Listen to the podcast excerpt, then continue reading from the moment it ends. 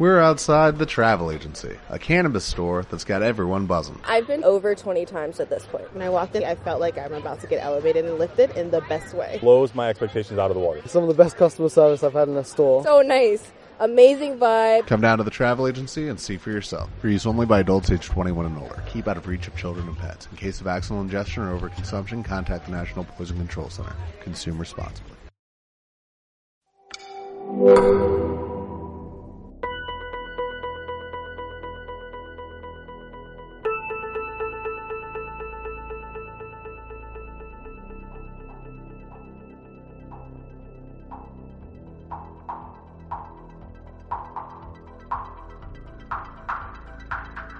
Bienvenidas y bienvenidos al Despacho 42, el podcast de los estudios de informática, multimedia y telecomunicación de la UOC. El podcast en el que hablamos de cómo la tecnología cambia la vida de las personas, pero también de cómo somos las personas las que hacemos cambiar la tecnología cada día.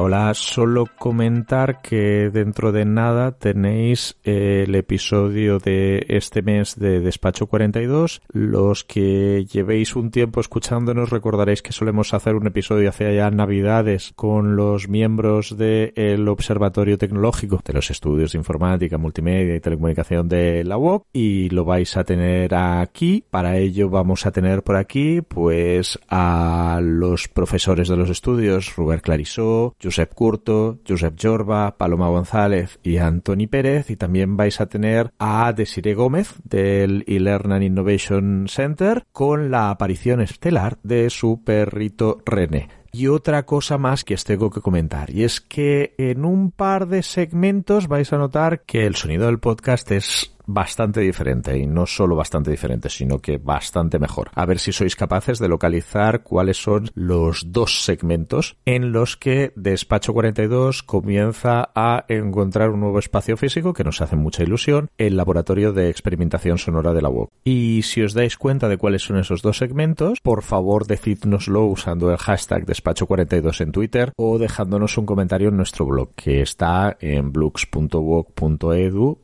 barra informática y allí tenéis que buscar la categoría Despacho 42. Muchísimas gracias y os dejamos con el episodio. Despacho 42, un podcast hecho desde el Despacho 42 de la UOC. Porque si no, se llamaría Despacho 13, Despacho 25 o Despacho 68. Lógico, ¿no?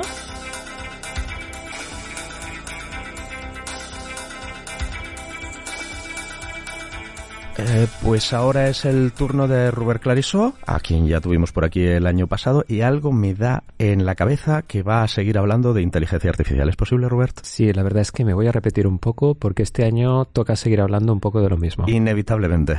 Este año, este año sí que, o sea, si el año pasado era el de la el de la inteligencia artificial, este todavía más. Además son unas siglas que se repiten porque el año pasado ya hablamos de GPT, ahora hablamos de ChatGPT, que es la nueva iteración de este de este modelo de lenguaje. Básicamente es un sistema de inteligencia artificial que está entrenado para conversar con humanos. De forma que si tú le das un, un texto, le haces una pregunta o le planteas una situación, te contesta. Y entonces precisamente está dando que hablar porque es muy flexible este planteamiento. Tú puedes pedirle que haga cualquier tipo de tarea y además porque tiene un rendimiento que es bastante bueno. Le puedo pedir que me explique un algoritmo de ordenación. Sí, le puedes pedir esto, le puedes pedir también, le puedes pedir que te lo programe. Le puedes decir, oye, escribe un algoritmo de ordenación y este que has escrito no me gusta, dame uno que sea más eficiente y dame casos, unos casos de test o datos para testear este algoritmo de ordenación, de forma que eh, la verdad es que es una herramienta muy potente para explorar un, un dominio, pues para que te dé explicaciones, para que te dé ejemplos. También se puede utilizar de forma creativa, le puedes pedir, pues no sé, que te cuente una historia, eh, le puedes pedir que te haga una carta de presentación. Eh, las posibilidades son infinitas. ¿Y lo hace bien? ¿Nos podemos fiar de lo que nos dice? Eh, la verdad es que ahí depende. Si las Ajá. tareas son sencillas y ha visto muchos ejemplos, pues suele hacer suele hacerlo bien para las tareas que sean fáciles. Cuando pedimos algo más sofisticado tenemos que tener cuidado porque a veces se inventa cosas. Se puede inventar datos. Le puedes pedir que te escriba un artículo científico, pero a lo mejor se inventa las referencias o los hechos. O sea que mucho, mucho no nos podemos fiar. La cuestión es que es un apoyo, ¿no? Te puede servir para generar la primera versión de, de un documento que tú quieras trabajar o, o para, para obtener ideas. Pero la verdad es que tienes que tener conocimientos sobre el ámbito al que le estás haciendo preguntas porque no te puedes fiar al 100% de lo que te dice. Porque la cuestión es que como se explica muy bien y tiene una ortografía perfecta y una sintaxis perfecta, te puede convencer de que lo que está diciendo tiene mucho sentido, pero a lo mejor te está defendiendo que la Tierra eh, pues es plana. Eh, bueno, esto las personas también lo hacen, algunas personas. Mm, sí. ¿Y le puedo pedir que me haga el trabajo de investigación de bachillerato? Eh, la cuestión es, en primer lugar, aquí ya empezamos a entrar con temas bastante divertidos. En primer lugar, hay ciertos límites a la longitud de lo que puede tratar y lo que no. Por lo tanto, si le pides un tema muy largo, pues a lo mejor le tienes que ir pidiendo que continúe, porque a lo mejor le puedes ir pidiendo varias, una conversación más larga, más de una interacción, pero a lo mejor cuando está por la tercera o la cuarta ya se ha olvidado lo que te he dicho al principio y lo que te dice quizá no pueda tener mucho sentido.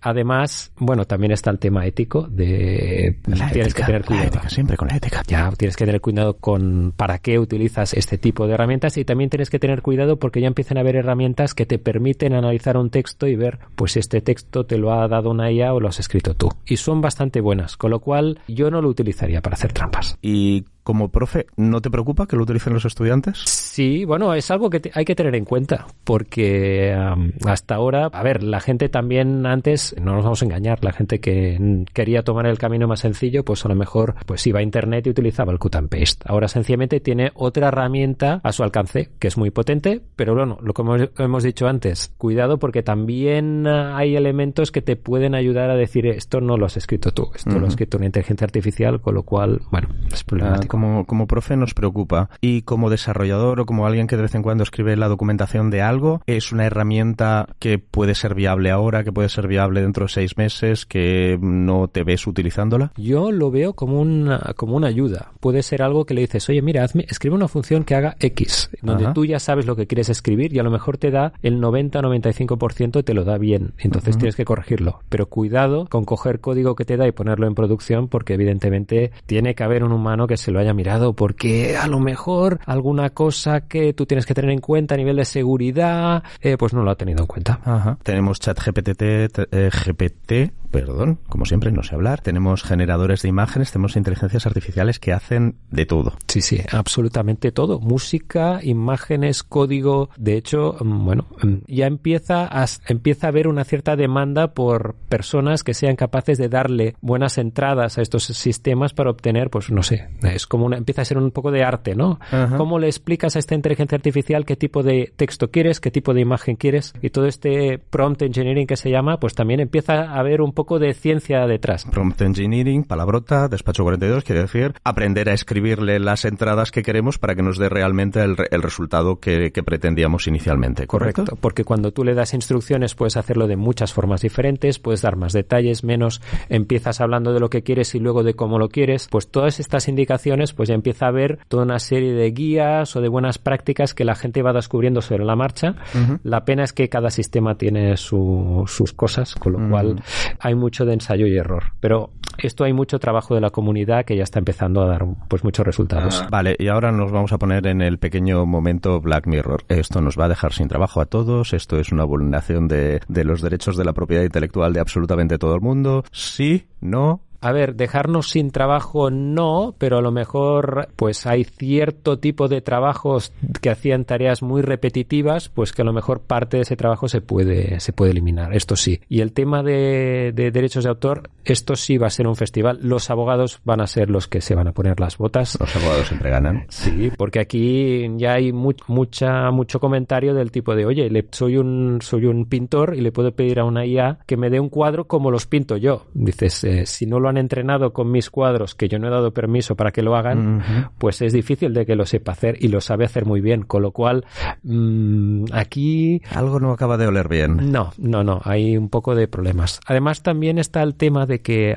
a pesar de que le ponen límites a este tipo de inteligencias artificiales de no generes este tipo de textos o este tipo de imágenes, la gente también es muy creativa con las instrucciones uh -huh. y empieza a saltar todas las protecciones y puedes tener una IA que te de, sugiera textos racistas o que te genere imágenes pues que a lo mejor no son apropiadas para todos los públicos cuando tú no lo querrías. Y puestos con estas cosas, tenemos, tenemos algoritmos, hemos hablado unas cuantas veces en Despacho 42 de sesgos algorítmicos, las inteligencias artificiales que tenemos de momento están libres de sesgos, algo me dice que no completamente como mínimo. No, además, es decir, lo que sí que se ve es un cierto esfuerzo en este tipo de inteligencias artificiales para que no, al menos no sea trivial, pero si tú buscas eh, las esquinas, así, pues puedes seguir encontrando ejemplos, ¿no? Si tú le pides que te genere un texto donde hable de un profesional, de una cierta profesión que normalmente está masculinizada, pues seguramente escogerá un personaje masculino para Ajá. esa profesión. O sea te, que te va a hacer científicos y te va a hacer programadores, no programadoras, por ejemplo, por ejemplo. por caso. Sí, sí, sí, Mm. tanto. Y esto más y mejor el año que viene, más y más pot- eh, más y más potente. No, el año que viene no, la semana que viene. Esto es espectacular ver cómo cada semana hay un sistema nuevo que te aporta una nueva funcionalidad y bueno, mm, hay que estar atento. Y,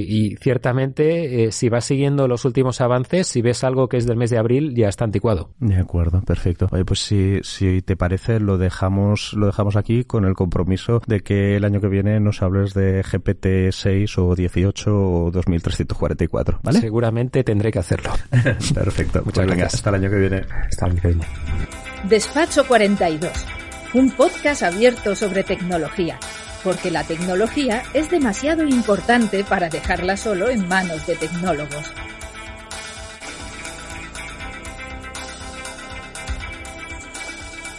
Y ahora es el turno de Desiree Gómez, que como la mayoría de los presentes repite del año pasado. El año pasado, si no me engaña la memoria, nos habló de educación y algo me hace pensar que va a repetir tema porque el tema no se acaba nunca y es extremadamente importante. Efectivamente. Hola César, muchas gracias. Para este 2023, desde nuestra colaboración con, lo, con el Observatorio Tecnológico de los Estudios de Informática, Multimedia y Tecnología, pues desde el Observatorio de Tendencias Educativas e Innovación del e-Learning Innovation Center, eh, destacamos tres tendencias principales, efectivamente, en enseñanza y aprendizaje.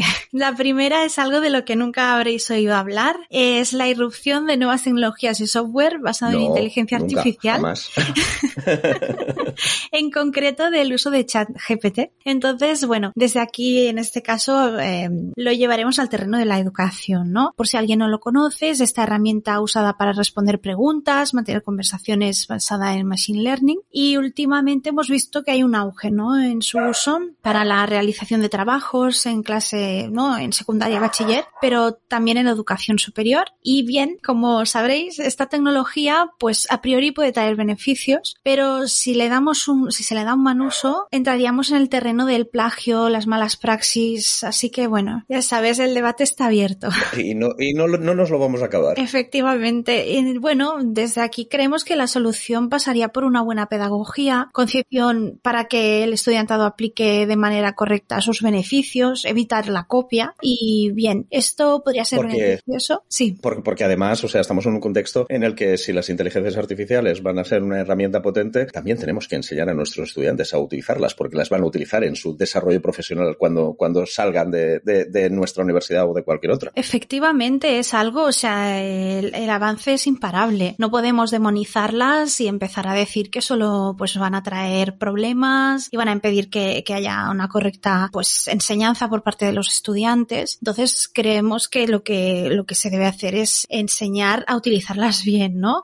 Igual que, pues, por ejemplo, pues se podrían utilizar para diferentes cosas, tanto alumnado como profesorado, ¿no? Por ejemplo, generar prácticas para aprender el, el contenido lectivo, como preguntas, respuestas, luego también utilizarlo para respuesta de preguntas frecuentes, aligerar la carga de trabajo de preparación de materiales del profesor, ¿no? De alguna manera, bien utilizadas, nos pueden ayudar. Y mm, otros ejemplos serían de, de estas IAs virales, serían los generadores de imágenes basados en inteligencia, inteligencia artificial con te- tecnología GAN, ¿no? Que también hemos hablado de ello en nuestras Sí, sí. reuniones del observatorio. Y bueno, están generando mucha polémica, sobre todo en el campo del arte, la ilustración, la literatura y la música, estas, estas IAs con GAN, por el tema de la originalidad, el copyright, el futuro de estas disciplinas. Y bueno, pues tenemos ahí teorías para rato.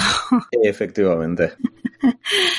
Bien, la segunda tendencia que traemos es el aprendizaje híbrido. Cada vez más instituciones han ido confiando en las bondades de la educación a distancia, sobre todo, ya sabéis, ¿no? Desde el tema de la situación COVID, ¿no? Pues muchas instituciones que eran reticentes ahora se muestran a favor y esto pues se ha mantenido, ¿no? Después de, de la situación de emergencia y mm, aunque vemos que no todas, pues evidentemente prefieren basar su modelo en la enseñanza 100% en línea, muchos programas de educación superior, sobre todo, pero también formación corporativa y otros, pues han implementado partes de su programa o actividades de manera remota. Y bueno, pues combinan presencialidad y trabajo en línea, facilitando que los estudiantes compaginen pues vida laboral, familiar, ¿no?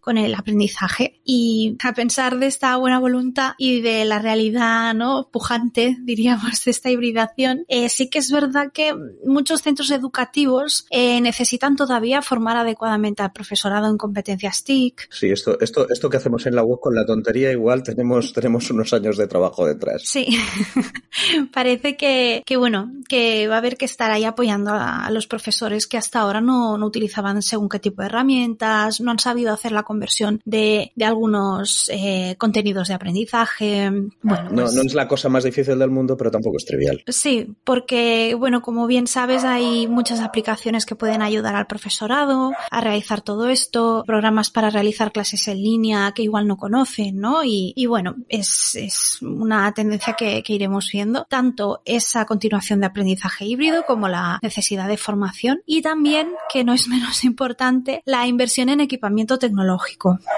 Porque estas instituciones pues necesitarán o han necesitado hacer un fuerte, eh, esto, una fuerte inversión en, en, herramientas que no tenían, en conexiones. Esta, estas cosas que las infraestructuras digitales, esto que queda muy romántico decir la nube, y luego resulta ser que la nube son muchos ordenadores, muchos cables, mucho software y cosas que hay que comprar, mantener, etcétera, etcétera. Sí. y técnicos que, que, entiendan, técnicos y técnicas que apoyen a, a profesores, a, a, las personas que, que, toman las decisiones, ¿no? A los directores y bueno. Y la tercera, pues eh, la tercera que hoy destacaríamos es el auge de los currículums escolares basados en las STEAM, ¿no? STEAM, Science, Technology, Engineering, Art, Mathematics, Hola. traducimos ciencia, tecnología, ingeniería, arte y matemáticas. ¿Sí? Efectivamente. Aprobado, por una vez. no esperábamos menos de ti, ¿eh, César? Yo, yo sí, yo sí. Pues bien, esto quizá, mm, como siempre nos gusta en el observatorio, mostrar interés por los que empiezan, ¿no? Por los pequeños, por los estudiantes de, los ciclos de primaria, secundaria, ¿no? Pues eh, bien, parece que también hay esta um, creciente, o este creciente interés en formar a los niños eh, a base de estos programas que, de base interdisciplinar e integradora y sobre todo porque fomentan el pensamiento crítico, la creatividad, la adquisición de competencias, por ejemplo, TIC y también en otros ámbitos. Y bueno, pues eh, algo que nos interesa mucho y que importa mucho para la sociedad es que ayudan a hacer más pequeña la brecha digital, al menos en cuanto a competencias, conocimiento, preparando a los estudiantes para la futura vida laboral, en, bueno, en este mundo cada vez más tecnificado, ¿no? Sí, sí. Sí. En el que pues, los conocimientos son importantes, pero que cada vez lo que nos interesa más es que los chavales, las chicas, aprendan a resolver problemas y los problemas que van a aparecer dentro de dos años, no los que tenemos ahora, que, que, que, probablemente pues dentro de un tiempo no va a ser, no van a ser tanto un reto. Eso mismo, dotarlos de esas herramientas que son invariables, pero que a lo largo del tiempo, como puede ser pues la, la ciencia, ¿no? Que les ayude y la, el arte y la, y el diseño, que les ayuden a poder de aquí a X tiempo, cuando exista una profesión que hoy en día pues ni siquiera podemos imaginar, ellos puedan formarse porque ya tengan una base amplia y, y que abarque todos estos conocimientos. Y a esto pues añadiría una necesidad universidad, que es mm, la de combinar estos programas con también otras disciplinas relacionadas con las humanidades de manera más amplia. Sí, que haya esta transdisciplinaridad para completar la formación como ciudadano, ¿no? De estos niños y niñas del futuro. Entonces, bueno, pues hasta aquí las tres tendencias que destacamos en educación para el 2023. Paso lista, inteligencia artificial en el campo de la educación especialmente, que nos va a tener entretenidísimos este año 2023, el que viene, el siguiente y el otro, y probablemente unos cuantos más. Más. Luego, luego tenemos que la formación convencional de toda la vida ahora se pasa a formación híbrida y que eso abre toda una serie de posibilidades, pero también toda una serie de retos. Sí. Y finalmente la formación en STEAM, ciencia, tecnología, ingeniería, arte y matemáticas, que es esencial para formar a los y las profesionales del correcto. Genial, César. Como si hubiera estado escuchando y todo. Tú. A Un pasa. resumen estupendo. Eh, ¿Te quedan ganas de repetir el año que viene? Sí, tanto, hombre, no me lo pierdo. Perfecto. Pues hasta, hasta el año que viene, si no es que coincidimos en despacho 42 antes, que nunca se sabe. Muchas gracias. Hasta ahora, compañeros. Advertencia. Escuchar Despacho 42 puede tener efectos secundarios. Hasta podría hacer que aprendieses algo. ¿O no?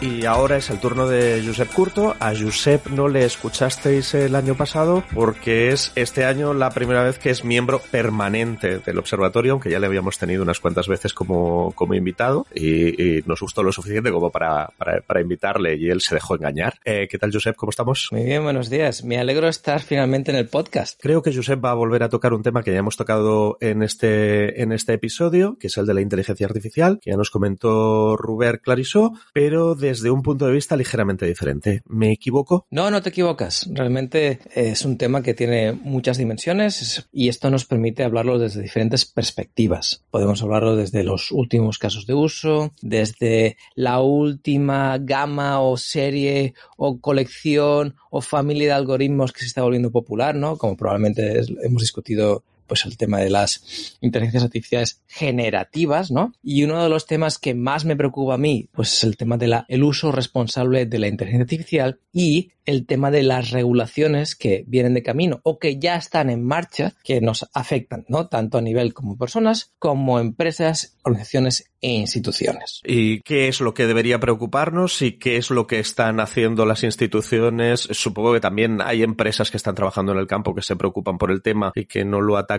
exclusivamente desde un punto de vista comercial, o no, no sé si me equivoco. Voy a ponerla en, por un momento en la, en- con el gorro de si fuera una institución, ¿no? Una organización. La primera cosa que tendríamos de preguntarnos, tenemos una serie de preguntas, ¿no? Pues, ¿qué se desprende de las, de las regulaciones, ¿no? Que se están incidiendo sobre todo a nivel europeo, cómo afecta a nuestra empresa y a nuestra actividad. Ujú. Tenemos claro lo que tenemos que hacer para ser, para cumplir con la regulación, ¿no? Y la otra si estamos preparados. Y como te puedes imaginar, si empiezo por el final, estamos preparados, pues la respuesta es que la gran mayoría de empresas no lo están Ya pasa. porque las, como suele suceder, estas regulaciones suelen ser bastante extensivas y exigentes. Y, por ejemplo, bueno, pues la primera cosa que nos obligan es ser capaz de clasificar nuestros algoritmos en función de su riesgo. Ajá. Y en función del riesgo que tengan, puede ser que o bien es un caso de uso que está prohibido directamente y no podemos implementarlo, o bien es un caso de uso de alto riesgo, medio o bajo. Ajá. Como os podéis imaginar, pues contra más alto es el riesgo, más obligaciones tenemos con las cosas que tenemos que hacer, tanto a nivel de regulador, como a nivel de presentar, como a nivel de monitorización, etc. Por lo tanto, las empresas tienen de hacer bastante trabajo, pero el primero de ellos es entender si sus algoritmos están afectados por la regulación. Y yo creo que aquí es cuando nos debería entrar un poquito pues el tema de necesitamos alguien dentro de nuestra organización que sea experto y que esté siguiendo de manera muy detallada todas estas leyes, porque por ejemplo, ahora ya afectan al mercado de contenidos digitales y por lo tanto todos aquellos algoritmos que sirven para recomendar, cuando recomendamos pues desde una película hasta una acción dentro de nuestra plataforma, Ajá. pues están condicionados por una ley. Y eso significa que estas leyes pues, nos afectan lo que podemos hacer, lo que no podemos hacer y la manera que lo hacemos. Y esto son palabras mayores. Porque no todas las empresas, primero, han hecho este seguimiento, segundo, están preparadas para modificar el comportamiento de sus algoritmos, ya sea antes, durante o después. Ajá, de acuerdo. Dime. Iba a preguntarte, cuando ponemos normas, cuando legislamos, primero estamos intentando evitar que haya malos usos y que haya efectos potencialmente catastróficos, y esto con la tecnología, con la tecnología pasa, y por lo tanto tenemos esta obligación de regular, pero en ocasiones lo que hacemos es que es, las empresas grandes pueden, eh, pueden responder deprisa a esos cambios regulatorios porque contratar 25 abogados y 25 expertos no es demasiado un problema, mientras que las empresas pequeñas que pretenden innovar les dificultamos un poco la vida y a veces no pueden afrontar esos cambios. ¿Tú cómo ves ese, ese contraste? Eh, es cierto, la regulación tiene dos partes. Una es la de proteger a ciudadanos y a la sociedad en su contexto global, porque ya hemos visto muchos casos de uso que desafortunadamente han afectado muy negativamente pues a las personas y sociedad. Por ejemplo, el caso de Cambridge Analytica ya hace unos días Facebook recibía, recibió una pequeña multa de 700 millones y pico, ¿no? Porque al final, ¿qué ha pasado? Que sabemos que se ha usado pues la información que estaba en esta red social para ingerir, para modificar, para afectar a las personas en el momento, en un momento crucial, que es el momento democrático en el cual escogemos los partidos que nos representan, ¿no? Imaginaos que tenemos este tipo de, injerencias. Y entonces, ¿qué pasa? Es cierto que, que, tenemos como un espectro, es decir, pero cuando ponemos vallas al, jardín, lo que hacemos es que el jardín ya no puede crecer de la forma que nosotros queríamos o nos gustaba. Es cierto que el hecho de tener regulación afecta a cómo vamos a usar, cómo vamos a competir, cómo vamos a innovar con la tecnología. Si las instituciones y las personas que construyen, diseñan estos sistemas tuvieran valores éticos, no sería necesario tener regulaciones fuertes, no sería necesario tener estas multas, no sería necesario tener todos estos mecanismos para regular. Desafortunadamente, esto no es así. Esta cosa que nos dicen las, las grandes empresas de ya nos autorregulamos nosotros, pero luego resulta que no. Claro, ahí está el tema. Es decir, parece que, y sigue siendo así el, el enfoque, que por ahora el enfoque es vamos a ver si somos capaces de construirlo y a posteriori veremos si hay consecuencias nefastas, negativas. Claro, esto nos pone una tesitura muy compleja. Mira, una de las cosas que yo, y ahora me pongo el gorro de profe, ¿no? Por un momento, ¿no? Que, que intentamos dentro de, nuestras, asignaturas es ponerles a mecanismos de discusión para empezar ya desde el partido, cuando ya estás diseñando, considerando estos proyectos de datos y de algoritmos, qué impacto puede tener, ¿no? Y uno de los marcos que usamos de referencia es el Data Ethic Canvas del Open Data Institute. ¿Habrá, habrá enlace en las notas del podcast? Hay una batería enorme de preguntas que obligan a reflexionar sobre si lo que vamos a implementar, qué va a pasar, cómo va a afectar a las empresas, a la sociedad, cómo va a afectar a los ciudadanos.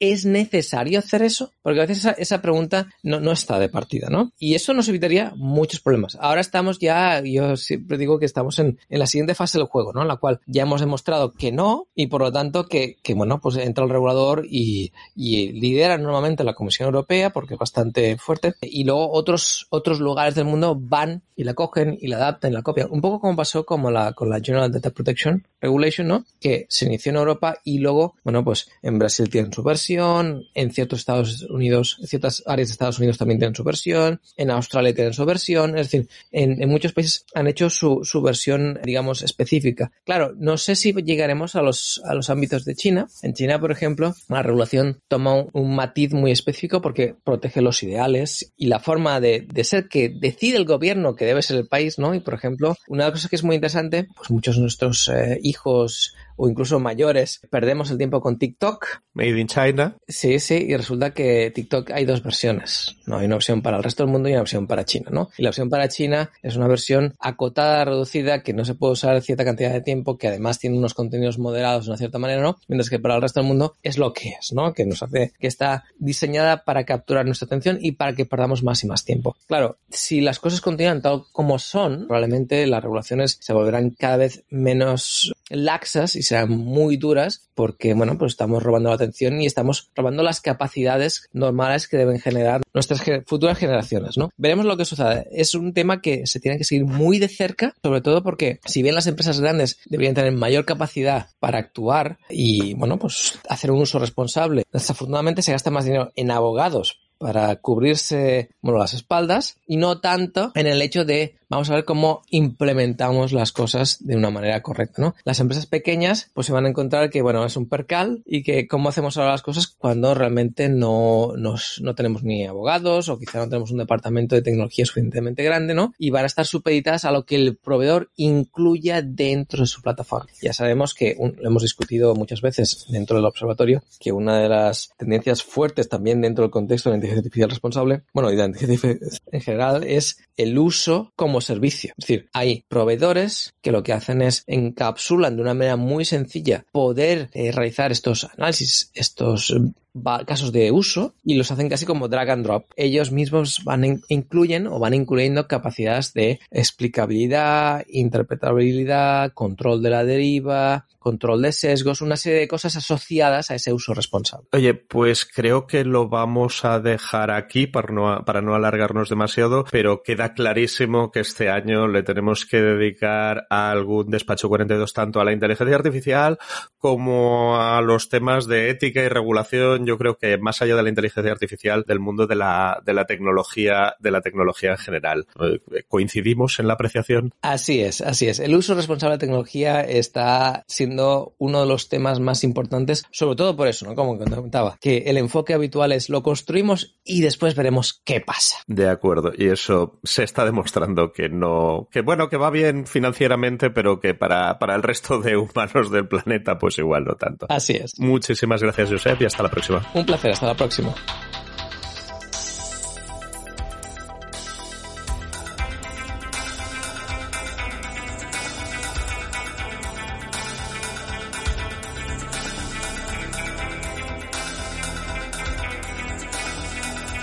Y ahora es el turno de Josep Jorba, a quien si no, quien si no me equivoco viene preocupado como es habitual y tristemente muy, muy justificado por la privacidad y la seguridad. Son esos los temas que nos querías comentar. Sí, mira, eh, este año nos hemos encontrado con diferentes temas que pueden ser también tendencias futuras. En el caso de la seguridad, hay, por ejemplo, temas como la aparición de vulnerabilidades en diferentes sistemas operativos que han pasado incluso años inadvertidas. Por ejemplo, de, de principios de año teníamos algún caso en Linux, por ejemplo, de alguna vulnerabilidad que pasó como 12 años inadvertida. Casi nada. Casi nada. Pero bueno, tampoco es una cuestión exclusiva del open source, sino también hay sistemas privativos que han tenido vulnerabilidades durante 20 años sin haberlas visto. O, por ejemplo, también tenemos un pequeño caso en Windows sobre el sistema de impresión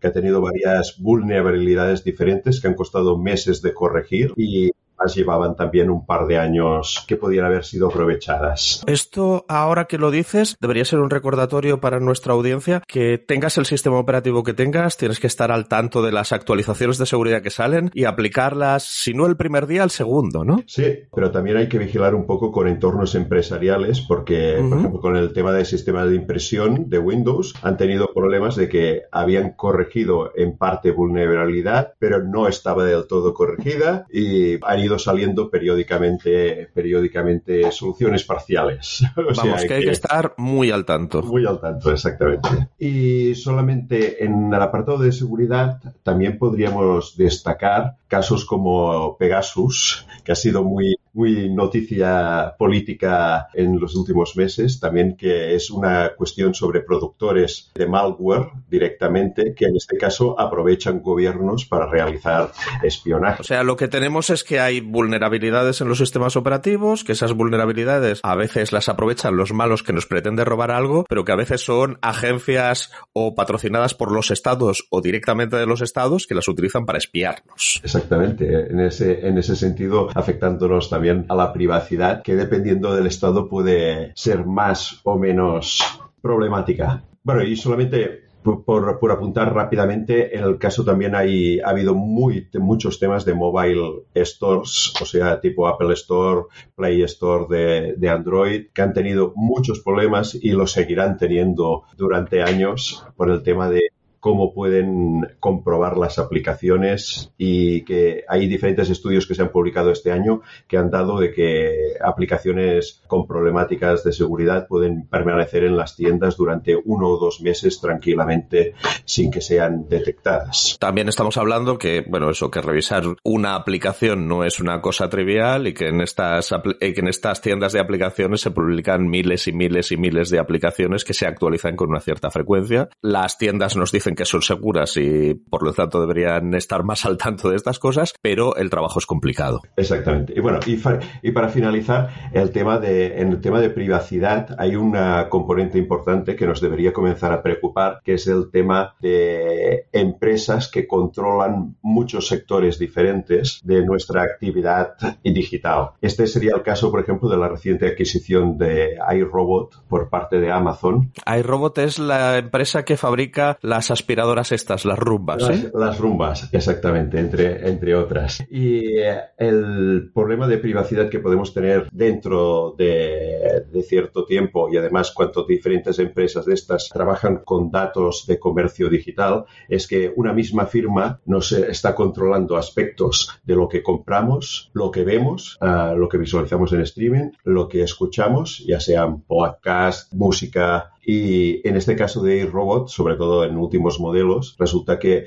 toman imágenes del entorno de nuestra casa, por ejemplo. Uh -huh. Entonces pueden localizar qué tenemos dentro, incluso actividad dentro de casa. Y esto también se ha visto recientemente, hace pocas semanas, en que han aparecido en las redes sociales imágenes captadas por iRobots que estaban en modo test para la compañía, pero que no se había firmado ninguna divulgación de estas imágenes y han aparecido en redes sociales imágenes privadas de gente que tenía robots. Estamos hablando de que los usuarios sabían que se iban a tomar imágenes y que se iban a enviar a Amazon, pero que han aparecido en sitios que no son de Amazon y que había alguna foto en un lavabo, por ejemplo, exacto, recuerdo yo haber exacto, visto. Exacto.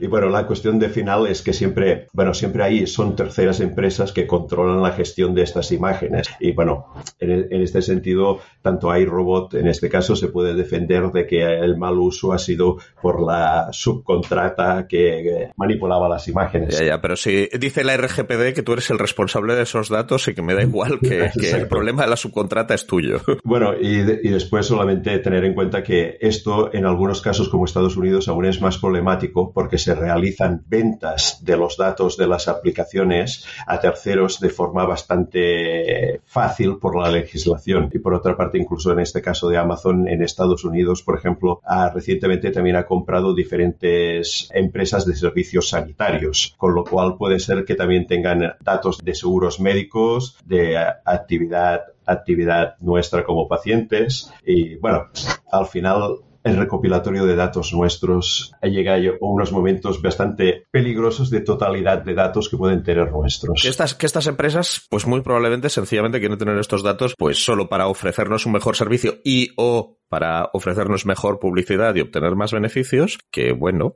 puede ser, pero que al final esto puede acabar representando un riesgo muy, muy importante para nuestra privacidad, sea la intención de la empresa que recoge los datos o no sea esa, esa intención, ¿correcto? Uh -huh, correcto. Bueno, oye, pues yo creo que lo podemos dejar aquí con la preocupación de que igual hace un año o dos que le debemos a nuestra audiencia un, un episodio de, de Despacho 42 sobre privacidad y seguridad, que es un tema que debería tenernos como mínimo muy, muy alerta. Muchísimas gracias, Josep. Gracias a vosotros.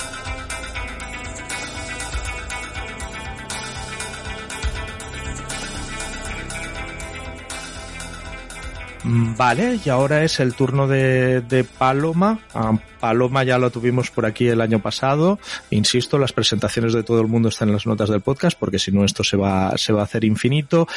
Y me da a mí la, en la nariz que Paloma, como el año pasado, nos va a hablar de cómo ha sido este año o cómo va a ser el que viene en el mundo de la cultura relacionado con lo digital. ¿Es eso, Paloma? Sí, efectivamente. La verdad es que siempre me toca ser como una especie de pepito grillo de todo, lo, todo lo, la parte más que negativa es cómo nos hemos, eh, en la parte cultural, sobre todo cultura digital, salvo videojuegos. Bueno, los videojuegos, también todo lo que es en, el ámbito musical, la cosa ha remontado bastante. Y, bueno, hay una cosa que es una maravilla y es que la gente al parecer ha vuelto a leer en pandemia. Dios y que mío. se sigue manteniendo, o sea, es una de las cosas que pasa en nuestro país es que se siguen abriendo un montón de librerías. Ajá. Así que la gente compra, pero que sobre todo lea. ¿Eh? Lo que comentabas eh, está relacionado con algo que hablábamos el año pasado, los, N- los famosos NFTs. Quería comentar que efectivamente han continuado este año, pero como ya comentábamos, era una cosa un poco más que crear NFTs, que la gente pensaba que era como hay pintura, escultura y luego NFTs, era qué es eso de los NFTs. Es, realmente era una manera de vender, es una manera de vender creaciones digitales de manera que esa pieza sea única. O sea, no estamos hablando ni de teorías ni pues eso, de qué es lo que ha pasado con la- el autor, cosas que hablaba Walter Benjamin hace un siglo, más de un siglo, sino que, que realmente lo curioso es que los museos se han unido al carro, por ejemplo. Muchas fundaciones, museos, lo que han visto es que es una manera de ellos también tener unos ingresos. Lo que hacen es poner a la venta a los usuarios, a coleccionistas, ciertas piezas que es que además cuando las ves muchas de ellas nos, nos recuerdan a los inicios del Painter, de cu- cuando empezábamos a, a dibujar con, con 24 colores, 36, con la VGA. Sí, sí. Y cuando los píxeles eran del tamaño de media pantalla. Efectivamente, o sea que realmente es una manera de vender. Lo que sí que es, que es cierto es que últimamente, o sea, sí que es verdad que la gente está volviendo a las actividades presenciales y hay un, por ahora, una de las tendencias que está teniendo bastante éxito y son, son todas estas exposiciones inmersivas. Que, bueno, personalmente reconozco que ha, ha habido alguna que me ha gustado, pero me pasa un poco como el video mapping. Ujú. Son tanto en Madrid como en Barcelona al final se han creado ciertas empresas que se dedican única y exclusivamente a hacer estas proyecciones en espacios muy amplios, pero que pocas veces ves, cuando has visto una, mm, has visto todas, no, pero casi. O sea, también falta un poco de creatividad y al final yo la, la sensación que tengo es que o mejoran los guiones, sobre todo conceptualmente, o se cambia la manera de contar las cosas o pasará lo que ocurrió en el siglo XVIII con los panoramas, ¿no? Que la gente al principio iba viendo aquellas pinturas de espacios que no había visto nunca, pero al poco tiempo se, se cansó. Puede acabar pasando como con los NFTs, que cuando dejemos de hablar de Mm. ellos es cuando comenzarán a ser realmente un poquito más interesantes porque comenzará, comenzarán a hacerse cosas realmente, realmente interesantes y más novedosas. O que no, o que deje de Es que hacerse. además pasa una cosa y es que lo que contaba al principio, precariedad, o sea que al final estamos hablando de espectáculos que son muy caros. No todo el mundo puede acceder a este tipo de espectáculos, porque a ver, además, yo más de que de obras creativas hablo de espectáculo, ¿eh? Ya. es una de las cosas que está sucediendo es que se están repitiendo muchos recursos, se están repitiendo muchas maneras de hacer y además luego lo que se hace, como también la producción es cara, es, se lleva pues igual que, que una obra de teatro o un festival, se, se lleva, como se decía antes, por provincias. Se sale de bolos por provincias. Y claro, eh, al final estamos con lo de siempre. ¿Y los autores dónde están? Ujú. Y todos estos archivos que se generaron durante la pandemia, ¿qué ha pasado con ellos? Porque también la- eh, el hecho de comunicarnos y que hubiera cierta cooperación, bueno, cierta, hubo mucha cooperación durante la pandemia online, esos conocimientos dónde se han quedado y por qué no se siguen realizando algunas de esas actuaciones que iban muy bien, porque de repente estabas hablando con compañeros y con artistas que estaban en Austria, en, en yo qué sé, en, la China, que estaban en México, eh, de repente ahora todo, la tendencia es que se vuelve a ir como para el otro lado, todo tiene que ser presencial. Somos un péndulo. Sí, y es una pena porque yo creo que una de las cosas que debiéramos aprender es, pues sobre todo en cuanto a metodología, en cuanto a concepto, el poder compartir ideas en creación es, es fantástico. Es fantástico porque al final ¿Qué ocurre? Que los museos, las fundaciones, sus presupuestos cada vez son más bajos. Entonces la posibilidad de poder exponer, de poder traer cosas nuevas ah, y, llevar cosas nuevas, porque lo curioso es que ahora se están haciendo cosas que son muy interesantes en puntos muy diferentes y a veces en pequeños pueblitos o en pequeñas poblaciones, pues eso, que tiene una fundación o que hay unos artistas que se fueron ahí a trabajar. Pues ¿cómo se difunden esas piezas? Yo creo que es algo que se debiera estudiar, pues la manera de difundirlas lo mejor posible posible y que llegara pues al mayor número de gente, que nos, nos quedáramos como siempre pues en las, los cuatro que están en la ciudad en el museo de la ciudad. O sea, que hubiera más, más inteligencia y más cooperación. O sea, entre creadores, artistas y también comisarios. O sea, que es por repasar un poco lo que hemos dicho, eh, ya no hablamos tanto de NFTs, pero lo que queda de los NFTs se ha vuelto una alternativa más o menos viable para comercializar y promocionar determinadas obras de arte de determinadas instituciones. Tenemos estas nuevas instalaciones inmersivas que probablemente ahora son más la instalación inmersiva y el nuevo medio que no lo que realmente se está exponiendo y ya veremos si esto acaba tomando una forma y acaba siendo una, una manera de difundir interesante o nos olvidamos de ello. Y después tenemos eso, el ver cómo funciona la, vamos a llamarle globalización de las expresiones artísticas y el cómo esto puede hacer o no que lo que pasaba en pandemia de deslocalizar el arte y hacer que desde cualquier sitio se pudiera llegar a todo el mundo, si esto se va a conservar o lo vamos a o lo vamos a perder. Más o Mm. menos sería este el resumen, ¿sí? Sí, y sobre todo eso que al final quedan, queda como creación algunas expresiones que no sabes si realmente son creación. O sea, la gente últimamente eh, pensemos en cómo era la Navidad, simplemente. Acordaos los que los que hemos vivido aquí mucho tiempo, el, el inicio de la Navidad durante muchos años era Cortilandia y de repente ahora es ir a ver las luces, ir a ver el todos los espectáculos de luces que hay en todas las ciudades y además cada vez en todas las ciudades tenemos eh, las mismas luces que tienen, o sea, está globalizada hasta la iluminación navideña, ¿no? O sea, sería un poco un paralelismo, ¿no? El de, ca- Sí, de sí. algo local nos hemos ido a una globalización que, bueno, que tiene sus cosas buenas y sus cosas malas, evidentemente. Una, una figura bastante, bastante interesante para pensar y para, y para cerrar esta reflexión. Pues Paloma, si te parece, lo dejamos aquí, pero con la obligación de volver a repetir el año que viene, ¿de acuerdo? Estaré encantada. Muchísimas gracias. Venga, Hasta luego.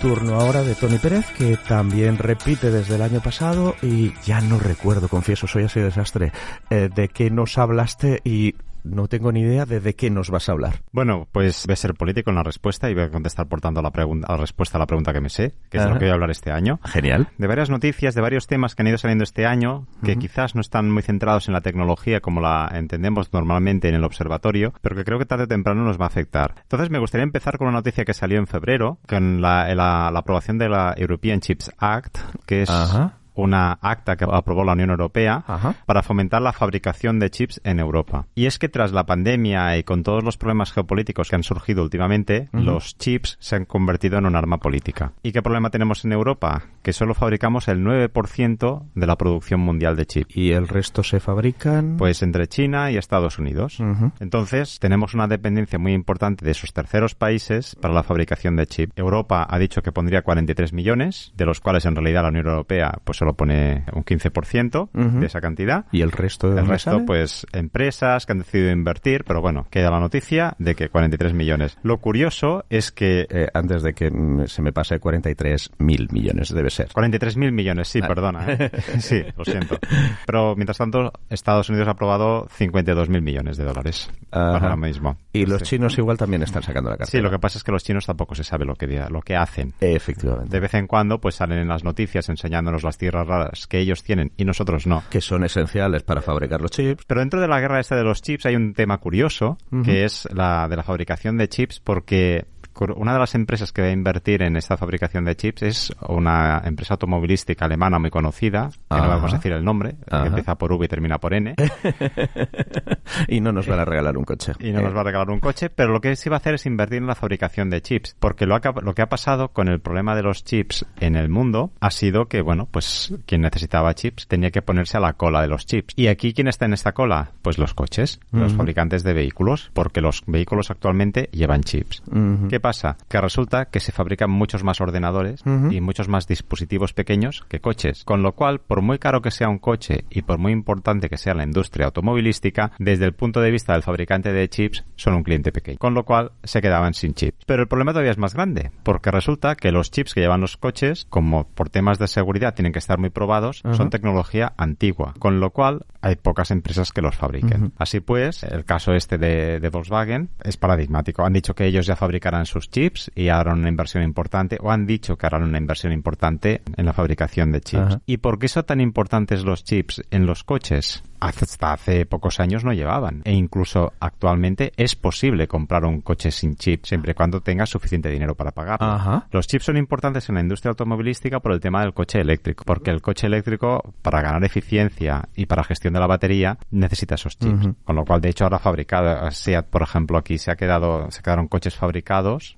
a la espera de sus chips. O sea, si no, si no llegan esos chips, a pesar de que es una componente relativamente pequeña del coche, el, El- coche no, el, coche no va a funcionar. El coche eléctrico no va a funcionar. De hecho, la- otros coches sí que te los vendían sin, sin el chip, pero Ajá. estos no podían. Y ese es el segundo tema en el que quería entrar, el tema de- del coche eléctrico. El coche eléctrico es algo que, que parece que se va a imponer. En, en Europa, creo recordar que se ha dicho que en 2030 se dejarán de vender coches de combustión, pero tiene un gran problema, es el tema de la autonomía. Ujú. Y el tema del tiempo de carga. Aquí imito la cuña publicitaria. Tendremos en las notas del podcast un enlace al episodio que hicimos con Son Mobilitat. Y después de la interrupción, seguimos con Tony. Son esos dos temas, el tema de la autonomía y el tema de, del tiempo de carga. Ujú. Y es un problema, un problema grave. Podemos decir, bueno, si planificas bien tu viaje, Ujú. no hay ningún problema. Pero imaginemos, por ejemplo, lo que ha pasado ya en algunos cuerpos de policía que tenían coches eléctricos, que han tenido que abandonar una persecución porque el de- los delincuentes, que son menos amigos del medio ambiente en general, llevaban coches de combustión. Y veían que el polic- los policías se quedaban sin batería y no paraban para que el policía pudiera perseguirles. Qué Seguían malos son los huyendo. señores delincuentes. Qué Exacto. malos son. Y claro, entonces nos encontramos con este tipo de situaciones o imaginemos nosotros que vayamos de vacaciones y sobre el papel parece muy bonito, pero imaginaos que paráis un momento a poner gasolina, Ujú. que ahora son cinco minutos, y que sea media hora. No es lo mismo. No, no es para nada lo mismo. ¿no? Pues esos temas son temas que hay que tener en cuenta. O por ejemplo el tema de, de los taxistas que a veces tienen que renunciar a carreras porque con la autonomía no les llega. Las baterías pierden eficiencia con el tiempo. En fin, hay un problema grave. Entonces este año se han empezado a ver noticias que están hablando tanto de cambios en la motorización de estos coches eléctricos para conseguir que sean más baratos, Ajá. para aumentar su autonomía, se está trabajando tanto en la eficiencia del coche como en la eficiencia de las propias baterías, como también sistemas de carga que son capaces de cargar el coche en pocos segundos. Pero eso, eso va a ser una infraestructura, la de carga de- rápida, que no va a ser fácil de montar y que no va a estar montada de mañana. Ahí está. Hay que montarla, hay que montar la infraestructura y hay que ver también el impacto que tiene en la red eléctrica. Porque, como todos sabemos, la electricidad es algo que se produce en el momento que se consume. Según que chutes a la red eléctrica, puede que no los aguante. Entonces, todo esto es un sistema que hay que ir teniendo en cuenta. No es al- El problema del coche eléctrico es que no es tan autónomo de toda la red como lo podía ser el, el- el coche de combustión interna. Que ahí está la famosa historia, no sé si la conocéis, de Mercedes. la- el, Ahora mismo no me suena. aunque Mercedes se puede decir que inventó el coche eléctrico, Ajá. se hizo famoso por el coche de combustión. Y estamos hablando de inventar el coche eléctrico a principios del El siglo, siglo. XIX. Ya a finales del XIX. Sí, sí. Ajá. O sea, digamos, el coche eléctrico, que- creo recordar que es anterior al coche de combustión. Y de hecho ya el Daimler había abandonado completamente el, el coche eléctrico. Y Ujú. fue y entonces inventó el coche de combustión. o Ujú. Inventó uno. Estos datos son muy eh, así, ¿eh? Bueno, leí la historia hace días, pero bueno, la, la que es, lo que es importante de, de, de esto, y además la efeméride del aniversario fue hace poco, es que la mujer, Mercedes, eh, Ujú. cogió a sus críos un día, los subió al coche de combustión Ajá. y se fue a visitar a unos parientes que estaban a dos horas de distancia. Y la gracia es que lo podía cargar con lo que compraba en la farmacia, con el combustible, no me acuerdo qué era, Ajá. pero lo podía ir cargando con lo que compraba en la farmacia. Y eso fue lo, lo que se dice que fue lo que la explosión del coche de- del motor de explosión, la redundancia, que era algo que con la, la infraestructura que ya había desplegada tú podías utilizar el coche. Porque esto tenemos que los combustibles químicos son tremendamente densos en, en energía. Y además son fáciles de transportar y, Y a pesar de que nos dé miedo, son bastante seguros. Los coches no explotan. Explotaban al principio, pero bueno, ya lo tenemos bastante controlado. Entonces, todo eso es un tema que ha salido este año porque tenemos estas reticencias que tenemos todos al- al- a, cómo va a evolucionar el coche eléctrico. Hoy precisamente hablábamos de con algún compañero que se ha comprado un coche ahora y se ha comprado un coche de un diésel, porque dices que si quiero irme de viaje, necesito no puedo tener un eléctrico. Y entonces es, yo creo que el año que viene en Despacho 42 si tenéis la amabilidad de volvernos a invitar. Amenazamos con hacerlo. Pues creo que hablaremos de las dudas que genera el coche eléctrico. Ajá. Pero bueno, hay una serie de problemáticas asociadas al coche eléctrico que me permiten entrar en otro de los temas que quería introducir, que es el tema del hidrógeno verde. Que de esto habéis Ajá. oído hablar mucho últimamente porque la, la línea esta de que quería conectar España con el resto de Europa de gas, al final se dice que llevará hidrógeno verde. Ajá. El hidrógeno verde se llama así porque es, es un combustible que se genera a partir, se puede generar a partir de la hidrólisis del, del hidrógeno gaseoso. Y entonces esto es lo que permite es hacer un proceso sin emisiones y de baja contaminación. Además es una tecnología que ya se utiliza en vehículos. En Barcelona hay autobuses de, que van con hidrógeno. BMW hace años fabricó el, eh, un coche que iba con pila de hidrógeno. Ujú. En fin, que parece que es una tecnología que puede tener las ventajas de que tenemos ahora con los combustibles Ujú. sin los inconvenientes que parece que tiene Sin el- generar emisiones de todo tipo de partículas. Pero bueno, es algo que habrá que, que ir viendo. Ujú. Este año también se ha avanzado en ese para que el hidrógeno verde sea más barato de fabricar y más fácil de fabricar. Y habrá que ver cómo va evolucionando esta tecnología. Porque ahora como ahora es una tecnología muy cara. Aunque, por ejemplo, eh, aquí hemos tenido estas noticias. Hubo la noticia también en China. ha- Hacían una apuesta importante por el hidrógeno verde. Y habrá que ver también cómo va a evolucionar esta tecnología. Tanto esta, el del hidrógeno verde, como el coche eléctrico tienen dos problemas de los cuales creo que se habla muy poco, que es que son tecnologías difícilmente exportables fuera del primer mundo. Ajá. Son muy contaminantes. Bueno, básicamente las baterías son muy contaminantes. Si tenemos problemas de despliegue de, de red en Europa, os podéis imaginar lo que puede ser en, en países con infraestructuras más débiles. No es tan fácil de exportar esto como un motor de combustión.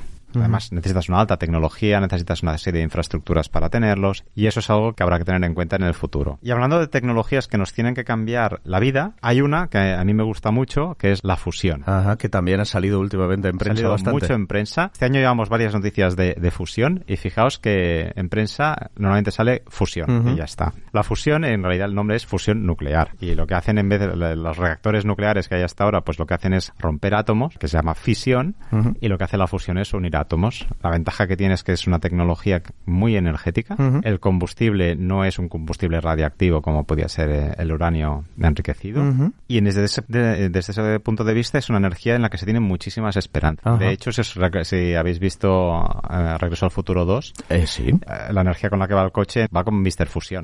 Cualquier cosa hacia la fusión y ya está. Europa tiene, está trabajando con otros países en el ITER, que es el reactor de fusión que se está construyendo en Francia. Han ido consiguiendo bastantes, bastantes hitos. Salió a la semana pasada, hace 15 días, la noticia de que en Estados Unidos habían conseguido obtener más energía de la que habían suministrado durante un periodo de tiempo muy corto. Pero parece que esto todavía está bastante, bastante lejos Esto de ser está práctico. lejísimos. De, hecho, la gente que trabaja en fusión lo que dicen es que la fusión nuclear lleva 50 años estando a 30 años de distancia.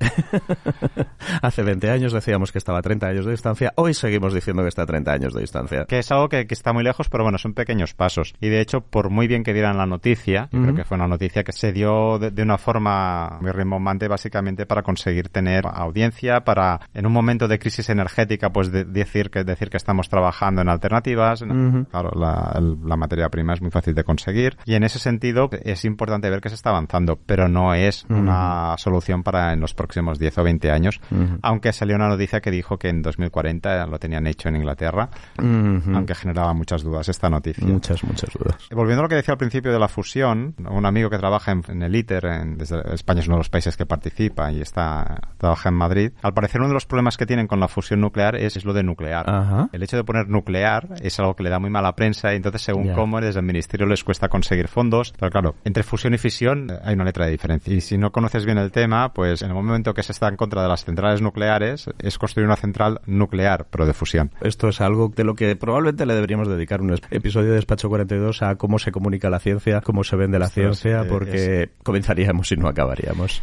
Y ya para acabar, algo que es algo de lo que siempre, bueno, siempre cada dos reuniones saco el tema del evento Carrington, que fue la llamarada solar que hubo en 1859, que nos pilló de lleno a la Tierra, y dicen, bueno, toda una llamarada solar, qué divertido, ¿no? Pues no, resulta que aquella llamarada pues provocó que hubiera auroras boreales en sitios como Barcelona o Nueva York, donde normalmente no las vemos ni en broma. Exacto. O sea, ten- tenéis que pensar que una llamarada solar lo que son partículas lanzadas. eh, si tenemos miedo de lo que es una, de la radiación de una central nuclear de Chernóbil, pues imaginaos aquello a lo bestia. Una central nuclear del tamaño del Sol. Y Y aquello lo que pasó en 1859 es que las redes de telégrafo dejaron de funcionar. Ujú. Bueno, el telégrafo pues, para aquel momento fue un drama. ¿Os podéis imaginar lo que pasaría ahora? El fin del mundo o algo muy parecido al fin del mundo. Por eso están trabajando tanto que ha salido también, si os fijáis en las noticias de satélites, se habla mucho de la, del apantallamiento contra la radiación cósmica de los satélites, porque un evento en la actualidad nos devolvería a todos al siglo XVIII. Y no, Y no, no sería divertido vivir en el siglo sería, XVIII. no estaríamos acostumbrados.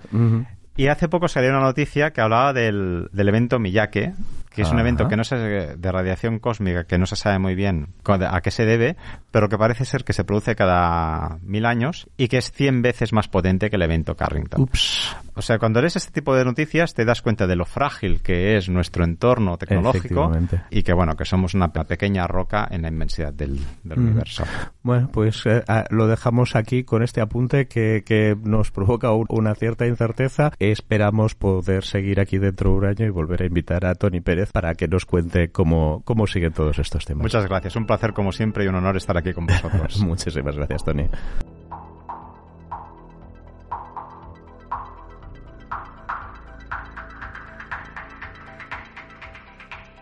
Muchas gracias por haber escuchado un episodio más de Despacho 42. Si quieres comentarnos algo, nos encontrarás en nuestro blog en blogs.uoc.edu barra. También puedes ponerte en contacto con nosotros con el hashtag Despacho 42 en Twitter. Y si quieres echarnos una mano, suscríbete a Despacho 42 en tu aplicación de podcast favorita, ponnos nota, déjanos un comentario y sobre todo, recomiéndanos a tus amigas y tus amigos. Hasta la próxima.